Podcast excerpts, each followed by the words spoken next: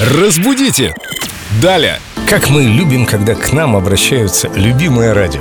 С этих слов начинается вопрос Виктории Поляковой, нашему культурологу, знатоку русского языка. Вопрос из WhatsApp Эльдо Радио 8 911 921 101 4. Нам так и пишут.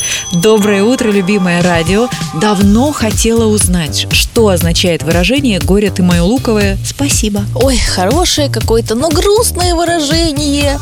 Так говорят о каком-то нерасторопном, таком неудачливом человеке, горемыке, бедолаге, на которого без слез не взглянешь. Первая версия, самая очевидная, конечно, происхождение этого выражения, это реакция наших слизистых оболочек глаз на лук. Когда мы его режем, слезы проливаем, все это знают прекрасно.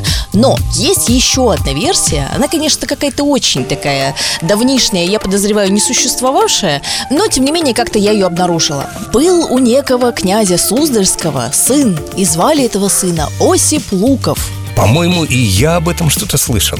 Так вот, у этого бедолаги жизнь крайне грустно складывалась, Так. и жена-то ему изменила, Ой. и убил он ее после этого. Кошмар. И женился он потом второй раз. В общем, не очень у него складывалась жизнь, и уже в конце жизни, когда этот бедолага Луков скитался по Руси, его слуга в каждой харчевне рассказывал о том, какой горемычный, бедный у него хозяин.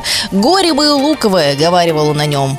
Хозяин, на которого без слез было не взглянуть. Да, да, столько ему всего досталось в жизни. Ой, сколько было таких в русской истории персонажей, которые все спустили, состояние сожгли, проиграли в карты. Ой, таких горь луковых не счесть. Семен опять в философию погрузился. Нам понравились твои версии, вопросы о фразеологизмах, о происхождении слов, об ударениях задавайте. В группе Эльдо Радио ВКонтакте вопросы филологу Виктории Поляковой или отправляйте нам на WhatsApp 8 911 921 101 4.